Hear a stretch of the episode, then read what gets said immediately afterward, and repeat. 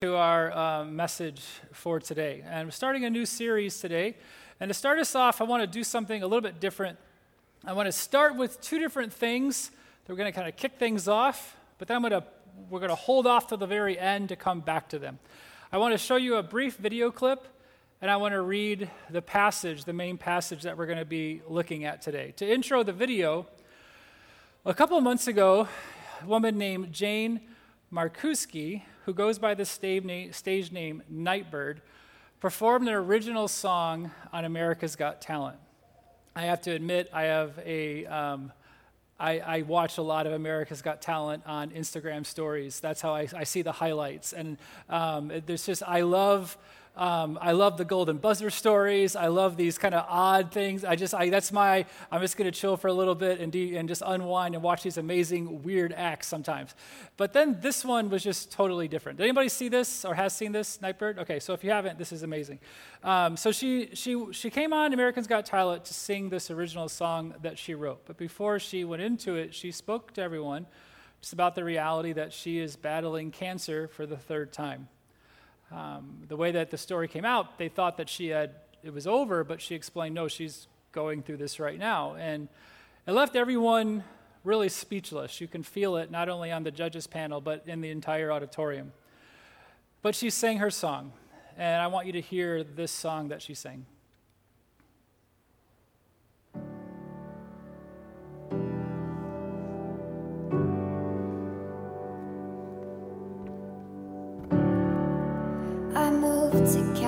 California in the summertime. I changed my name thinking that it would change my mind. I thought that all my problems they would stay behind.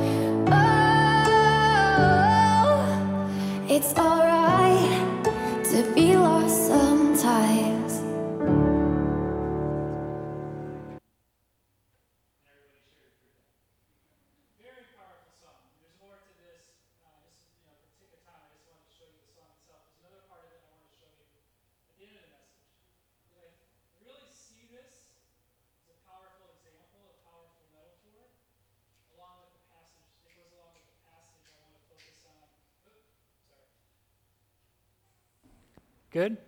All right. So, really powerful song. Um, there's a lot more to it. I only wanted to show you that little clip, though, because um, we're going to come back to it. We're going to come back to a, uh, what happened right after this. Because I think it's a powerful metaphor, illustration for the main passage that we want to focus in on today, that I want to look at and just ask God to speak to our hearts through. And that passage is Ephesians 2:10. Let me read that for you.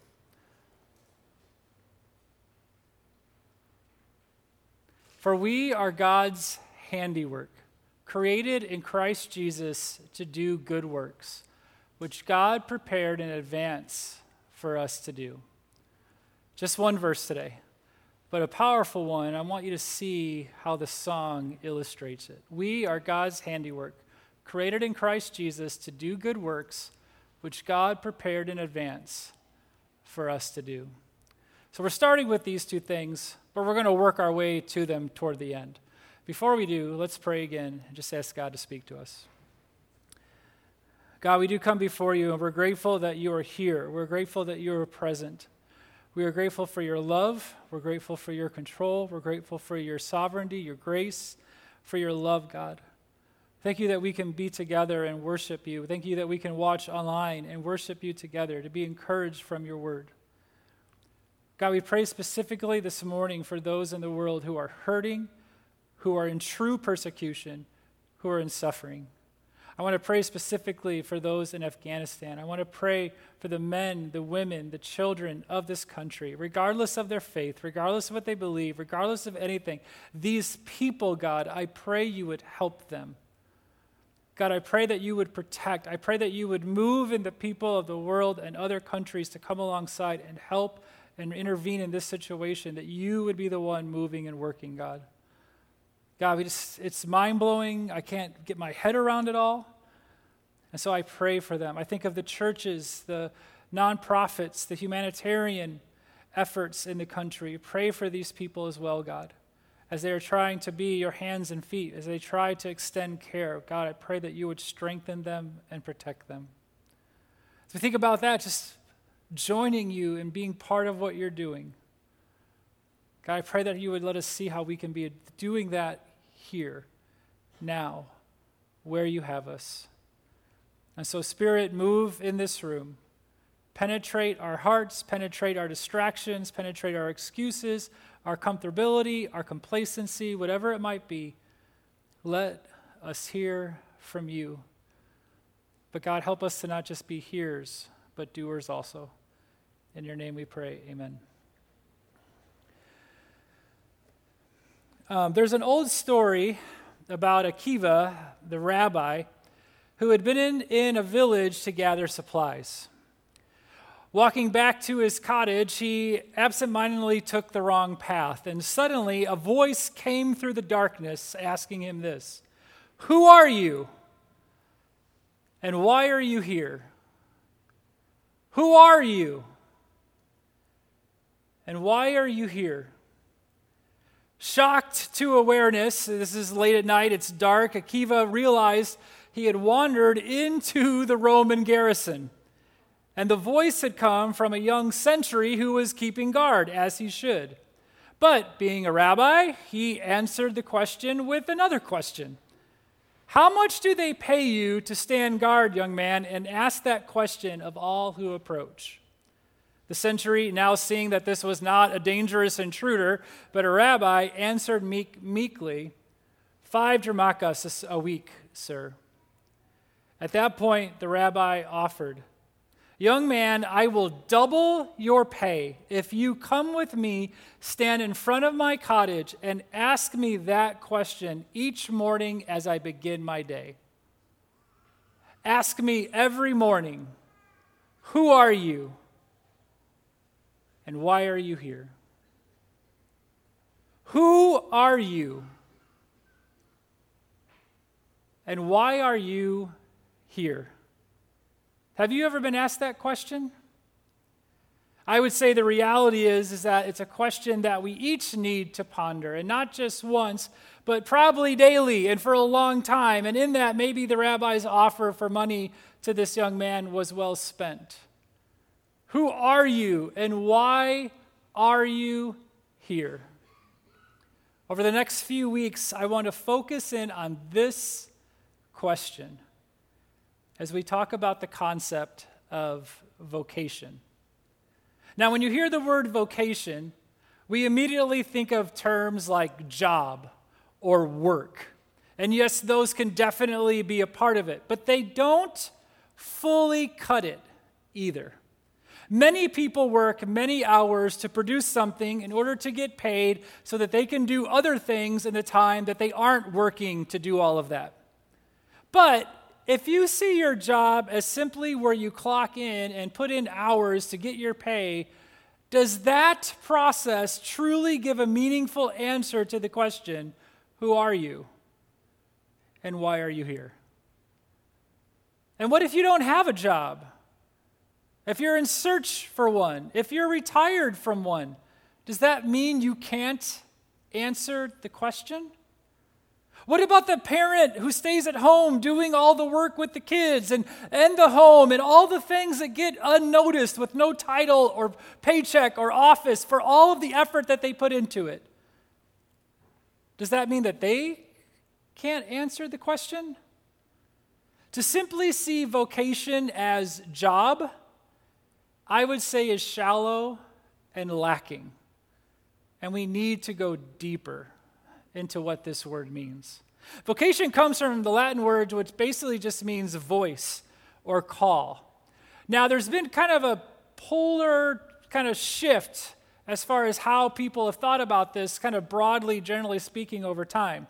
In early history, and specifically early church history, only certain people were called. Only certain people were called by God.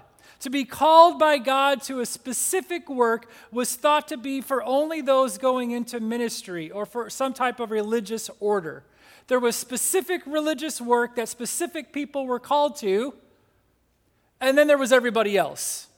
And so you were called to the religious thing, or you were everybody else. Thankfully, that idea was challenged that this isn't how God thinks of things. And the more biblical sound teaching was grasped that whatever work God has for us is holy work. Martin Luther said, Every occupation has its own honor before God. In our daily work, no matter how important or how mundane, we serve God by serving the neighbor, and we also participate in God's ongoing providence for the human race. It isn't just that only those who are doing religious things are called. No, everything is a holy thing. So, trying to adjust it from this extreme. But today, the problem moves too far in the other extreme, where being called to something is irrelevant. Is it even something we would talk about? Work is, well, merely work. It's not guaranteed as meaningful, let alone spiritual. Our culture's view of work can be heavily individualistic, it's focused on me. I put the hours in. I receive my check. I pay my bills. I buy my stuff. And it's a rinse and repeat cycle that isolates us in our own lives, dealing with the stress of maintaining or getting more. It's a cycle that can, be, that can cut us completely off from those around us and even the greater world. But this modern idea of work is not a good one. In his book, Lost Connections Uncovering the Real Causes of Depression, author Johann Hari shares the story of a guy named Joe whose job was to mix paint. Joe knew people need paint, he told me. He added once again that he knew he should be grateful but he said he couldn't stand the thought that his life would be like this for another 35 years until he retired. Like, you like what you do, right? When you wake up in the morning, you look forward to your day. When I wake up, he said, I don't look forward to work. It's just something I have to do. Have you ever felt that way about what you do? This is just something that I have to do. Hari also shares the findings of a 2011 2012 Gallup study, huge, massive study, of how people worldwide feel about their work. The study was with millions of workers over 142 countries. Massive, massive study asking people how they feel about their work. Of those who participated, now these numbers are only 13% said that they were engaged in their jobs, meaning they were enthusiastic about and committed to their work and contribute to their organization in a positive manner. That means 87% of those who participated in the study said they were either not engaged or actively not engaged. They were sleepwalking through their workday, putting time but not energy or passion into their work. Can we agree that's not good? That's not how it should be. And what we have to ask ourselves do we really believe that's true? that that's not good. And that's not how it should be. How does that reality, 87%, how does that reality help anybody answer the question, Who am I? And why am I here? Could it be any wonder we struggle with identity, that we struggle with a sense of purpose or how we fit into the world? The way our world sees work can actually numb these ideas and numb any sense of identity that we have. That we would just produce what we have to go and binge some stuff at night and maybe have some fun on the weekend before we have to start the whole thing over again. Where, why? Who are you? And why are you here? I truly believe that this is not God's desire for our lives. It is not God's desire for our lives. Now, let me clarify. I'm not saying that working is not God's. That's no. Working is good, it's a good thing.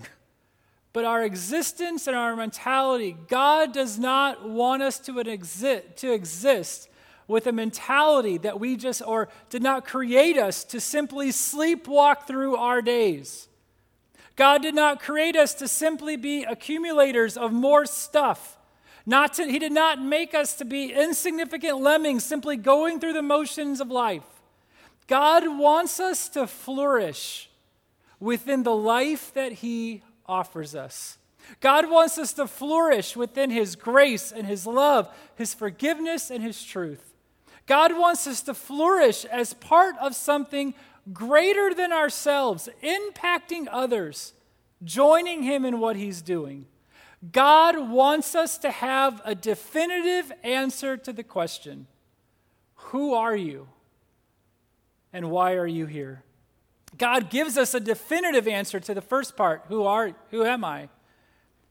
To have, be a follower of Jesus is to know the answer to that first part. It's to know who we are in Him. It says in 1 John 3 1, see what great love the Father has lavished on us, that we should be called children of God, and that is what we are. 2 Corinthians 5, this means that anyone who belongs to Christ has become a new person. The old life is gone, a new life has begun.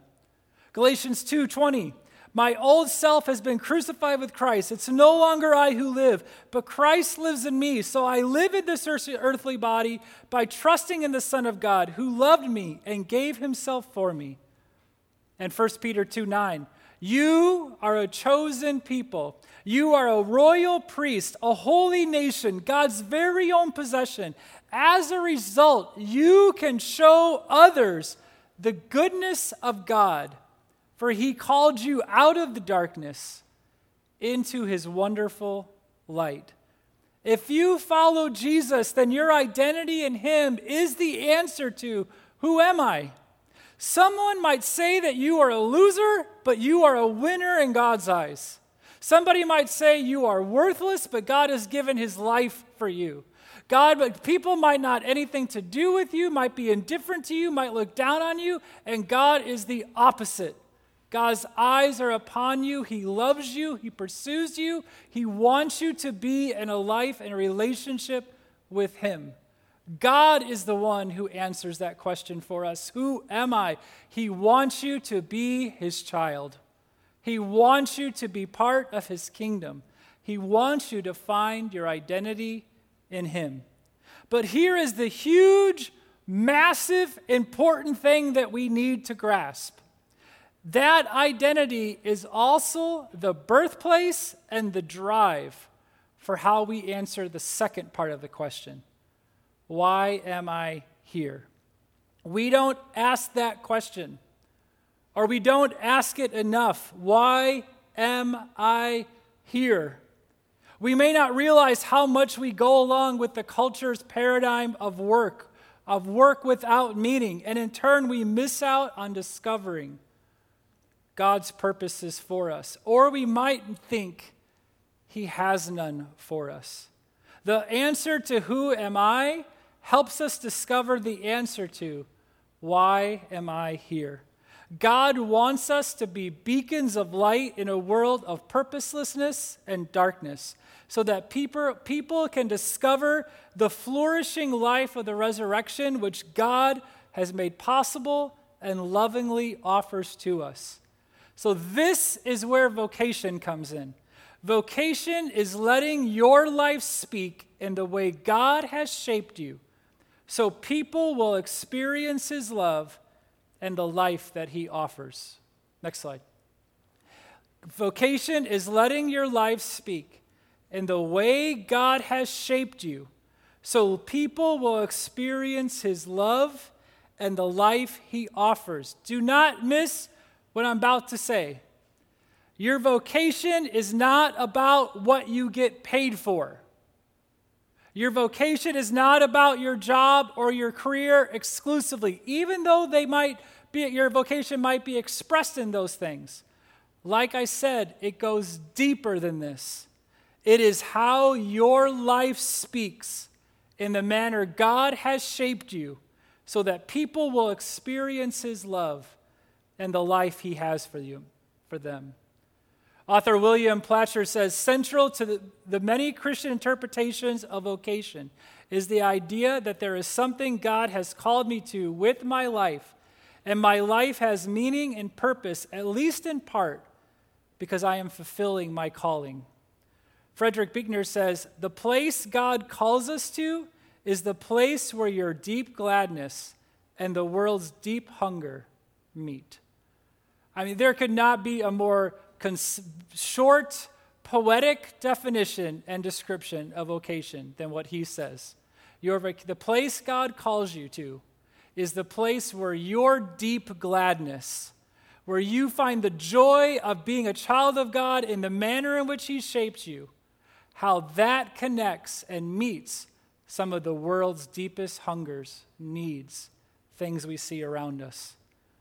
Discovering your vocation your, how your voice is to speak for the Lord and His love is a journey.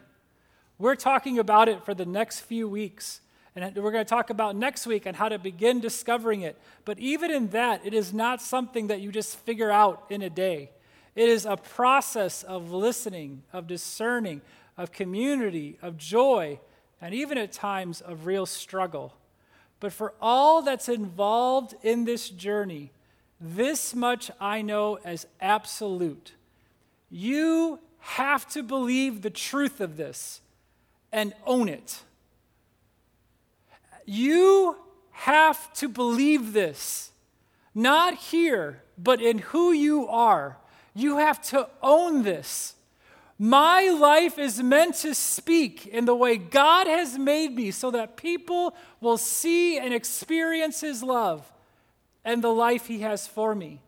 That cannot just be something that you heard cool at church. That was encouraging. It looks like something they would put on a poster. No, it's how we're made. It's God's plans for the church and for the world. His plan for you. This is not just a neat Christian cliche thing. This is how it works. You have to believe this. You have to own this. Your life is supposed to speak in the way God has shaped you so that people will experience His love and the life that He has for them. You must, God does want your life to speak. God does want to use you. You are meant to be part of something greater than yourself. You are meant to get more than just be paid for a job. You are made to do something greater. Others will, some people will get paid for whatever their vocation is. Others will work at something else while still flourishing in that vocation in different ways. And others won't collect a paycheck anywhere, but will still 100% flow in what God has made them. This is why vocation is such an important concept. It is not dependent on a paycheck, it is who you are regardless of anything. We have to ask the question why am I here? Why am I here? And know, believe that God has an answer to that, that He wants to help you discover. And this takes us to the Ephesians passage. For we are God's handiwork, created in Christ Jesus to do good works, which God prepared in advance for us to do. We are God's handiwork. That first phrase there, we are His handiwork. We are His poetry. We are His work of art. That word is literally poem. We are God's poem. You are handmade. You were creatively designed. You were formed with care. You are not coming off an assembly line with this angels putting on parts and things like that. You are hand fashioned by God to be exactly who you were supposed to be. That includes the gifts and talents and passions and experience which fashion you uniquely as God has made you. Psalm 139 says this For you created, God, my inmost being. You knit me together in my mother's womb. I praise you because I am fearfully and wonderfully made. Your works are wonderful. I know that full well. This idea that, uh, next one, this idea that's this, the Psalm passage. This idea that God has designed us, that we are, He has created our inmost being, knit us together. We are handmade by God. This is a big part of what we're going to talk about next week in discovering how God has made us, but we have to get the basic truth down. You are, in God's eyes, you are His masterpiece. You are His poem. You are part of His creation and beloved creation. And so that should encourage us. That should empower us. That should help us to see ourselves as God sees us. We are his handiwork, created in Christ Jesus to do good works. If, if, if Buechner puts vocation simply with the place God calls you is the place where your deep gladness and the world's deep hunger meet, then here the author of Ephesians puts it even more concise. You were created in Christ Jesus to do good works. You were created in Christ Jesus to do good works. It begins with our identity in Him, but it goes beyond us to where we are in the world. God has made you to do things, to be part of what He's doing. Colossians 3 says, And whatever you do, whether in word or deed, do it all in the name of the Lord Jesus, giving thanks to God the Father through Him. You might not be able to verbalize your, your specific vocation yet, and that's good. That's understandable. We're just raising the question today. It's a journey we're going to go on and figure this out. But in the meantime, there isn't a th- we have to realize there isn't a thing that we do that isn't a holy thing. Everything you do is a chance for your life to speak in a way that makes God known. It says in Ephesians 5 Be careful then how you live, not as unwise, but as wise, making the most of every opportunity because the days are evil.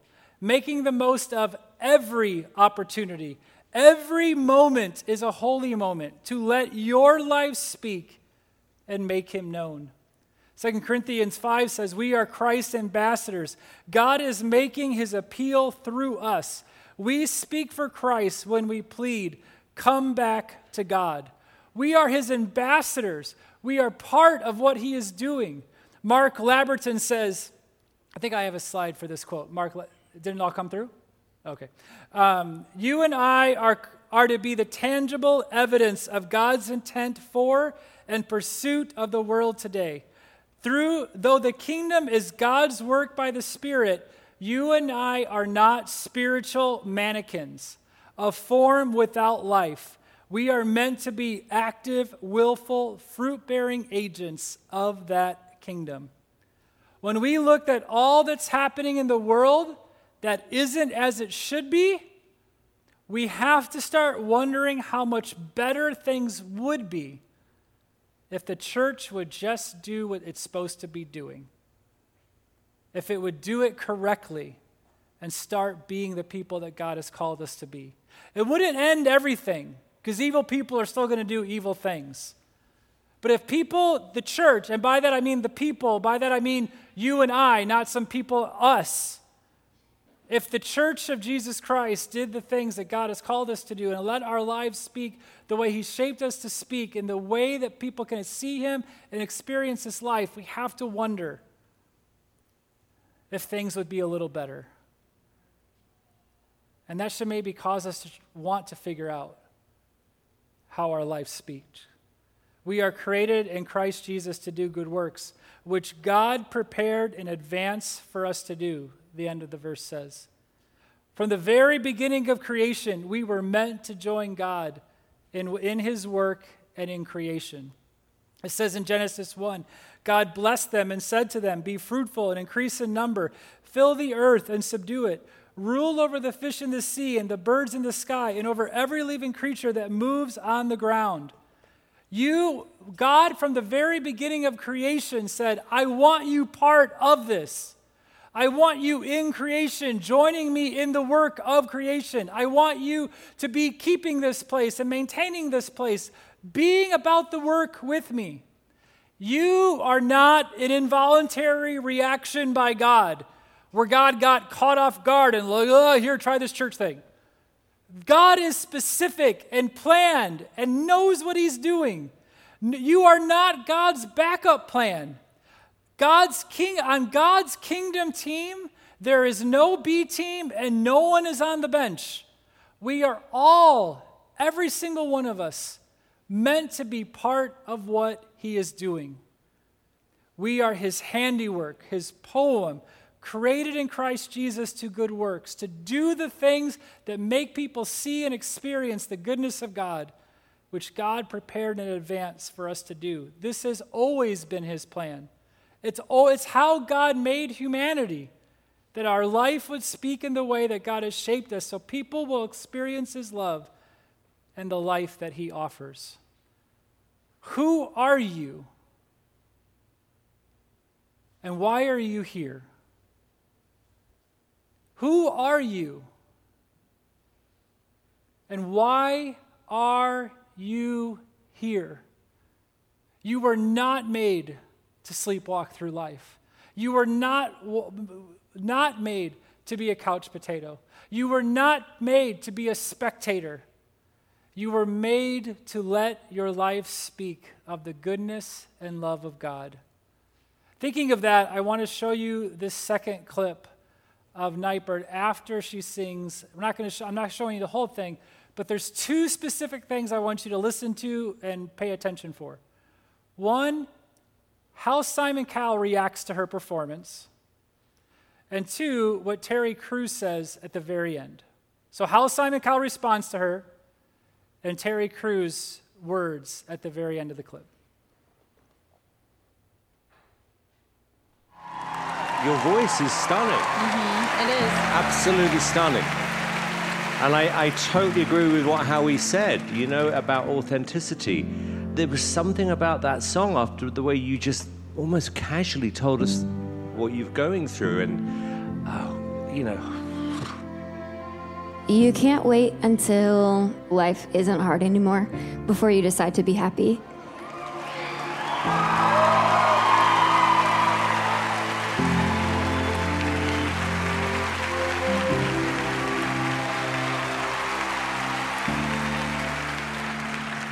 Um,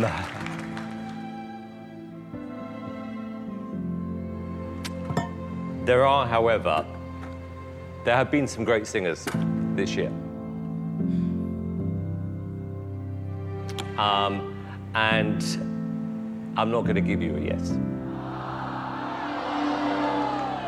I'm going to give you something else.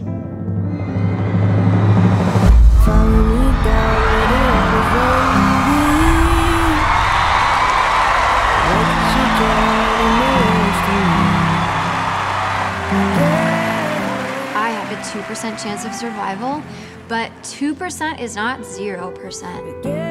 2% is something. And I wish people knew how amazing it is.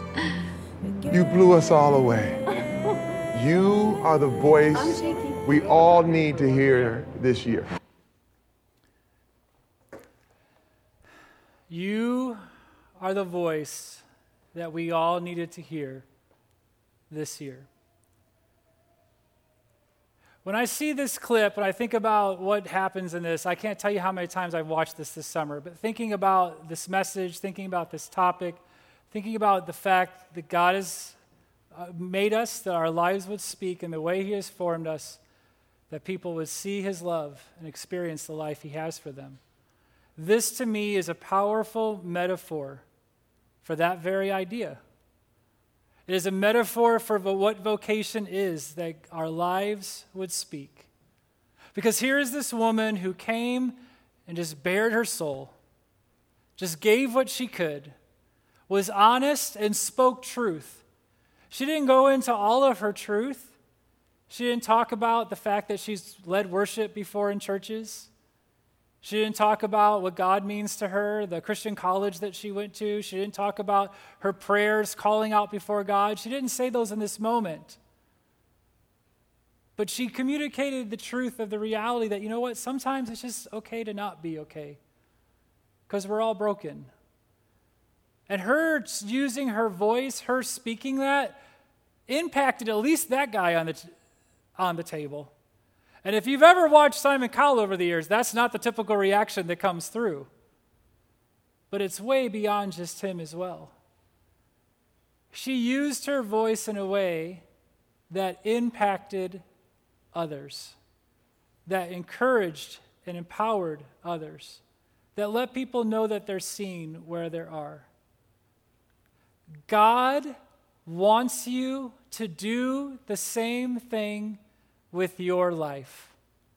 You're not going to probably know it. Most of us, 99.9% of us, will not do it on a big stage. The things you do, no one will maybe even see, or maybe only a few people will see. But you have to still let your voice call out and cry out and sing, or however you use it. You have to use your life. Not that gold is going to rain from the stage or anything like that, but the reality is is that when God works through us and people experience the goodness of God and find life in God, that scriptures tell us that the angels celebrate that reality. And so it might not be a golden buzzer, but it's something much bigger and much greater. And God says, I want you to be a part of that. And so, do you believe that that's what your life is supposed to do. Because the truth of the matter is that there's somebody around you. There is somebody in your circle of influence. There are people in this city, there are people in this world, just as Crews said at the end, they need to hear your voice. Your greatest gladness and joy meets their greatest need. The way that God has made you, has you have been made in a specific way that speaks the truth and shows love to them in the way they need it.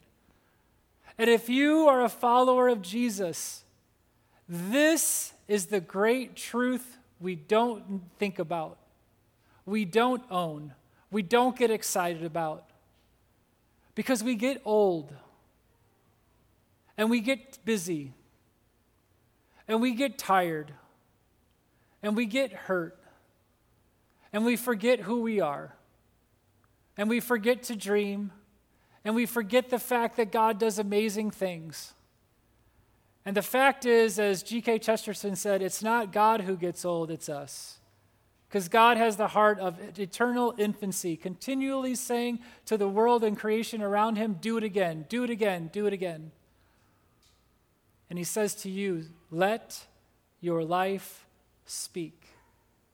He did not make you to be quiet. He did not make you to be mute. He did not make you to be a sleepwalker or dormant or a spectator.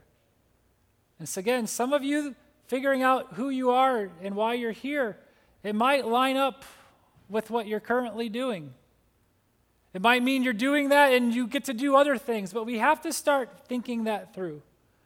So, next week, we're going to be um, getting into that and really kind of starting the process of how do we figure out how God has shaped us. But I made um, these cards, bookmarks, cards, however you want to look at it, for everyone. And when you leave today, you're going to get one of these. Because really, that's the takeaway today. It is the simple call for you. Will you believe this? And will you ask the question? Not just once, but daily. And so I want you to put this someplace where you're going to see it. Maybe it's your car, maybe it's your desk, maybe it's the mirror in the morning, maybe it's a bookmark for something that you actually read and won't lose or set aside. But someplace where you're going to be reminded to ask the question and to daily ask the question Who are you? And why are you here? Maybe asking that question causes you to evaluate your current employment. Maybe asking this question causes you to evaluate how you spend your time. Maybe asking this question causes you to evaluate the stuff that you own. Maybe asking this question causes you to evaluate the excuses and the reasons that you've been putting out there for why you don't do what you should be doing. Maybe asking this question causes you to realize that you've given in too much into fear and insecurity and not trusting the goodness of a God who's made you wonderfully and for specific purposes. Maybe asking this question causes you to evaluate your place in the church. Maybe asking this question causes you to evaluate how you see yourself in God's plan. And I hope and I pray that it does. Ask the question, keep asking the question. And over the weeks to come, we're going to help one another and think through how to discover the answer to it. Who are you? And why are you here? We're going to end with communion today. And so if you did not get um, one of these,